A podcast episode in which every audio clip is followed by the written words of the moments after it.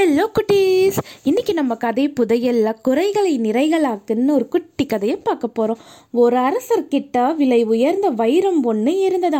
மாளிகையோட உப்பரிகையில இருந்த கைப்பிடி சுவர் மேல வச்சு அரசர் அந்த வைரத்தை பார்த்துக்கிட்டு இருந்தாரா? அப்ப அங்கு வந்த ஒரு பறவை அந்த வைரத்தை கீழே தள்ளி விட்டுடுச்சா.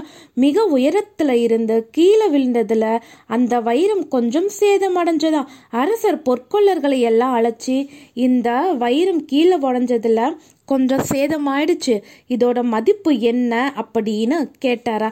எல்லாருமே அந்த வைரக்கல்லோட மதிப்பை ரொம்ப குறைத்து சொன்னாங்களாம்.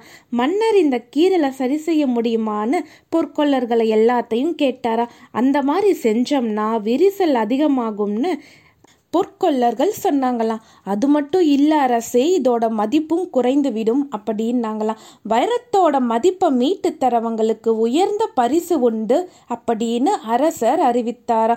ஒரு ஏழை பொற்கொள்ளன் அந்த சவாலை ஏற்றானா.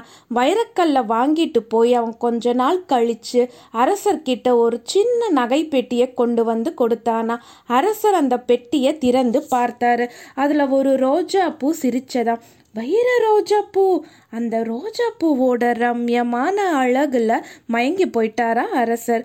ஆமாம் அந்த பொற்கொள்ளன் வைரக்கல்ல ரோஜா பூவாக செதுக்கி இருந்தான். அதில் இருந்த கீறல்கள் மற்றும் சிறிய சேதம் எல்லாத்தையும் அழகிய ரோஜா இதழாக மின்னுனதாம்.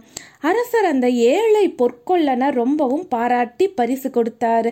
அந்நாட்டிற்கு விஜயம் செய்கிற அரசர்களுக்கும் முக்கிய பிரமுகர்களுக்கும் அந்த வைர ரோஜா பூவை காமிச்சாரா இந்த வைர ரோஜா பூக்கு எவ்வளவு கொடுத்தாலும் தகும்னு பாராட்டி சொன்னாங்களாம்.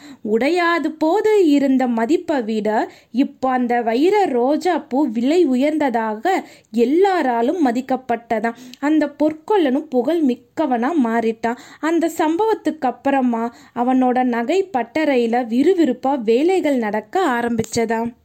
இந்த கதையோட கருத்து என்னன்னா ஒரு பொருள்ல குறை இருக்கே குறை இருக்கேன்னு வருத்தப்படாம அந்த குறைகளை எப்படி நிறை செய்யலாம்னு யோசனை செஞ்சோம்னா கண்டிப்பா வெற்றி கிடைக்கும். இந்த கதை உங்களுக்கு பிடிச்சிருந்தா குட்டீஸ்? பாய்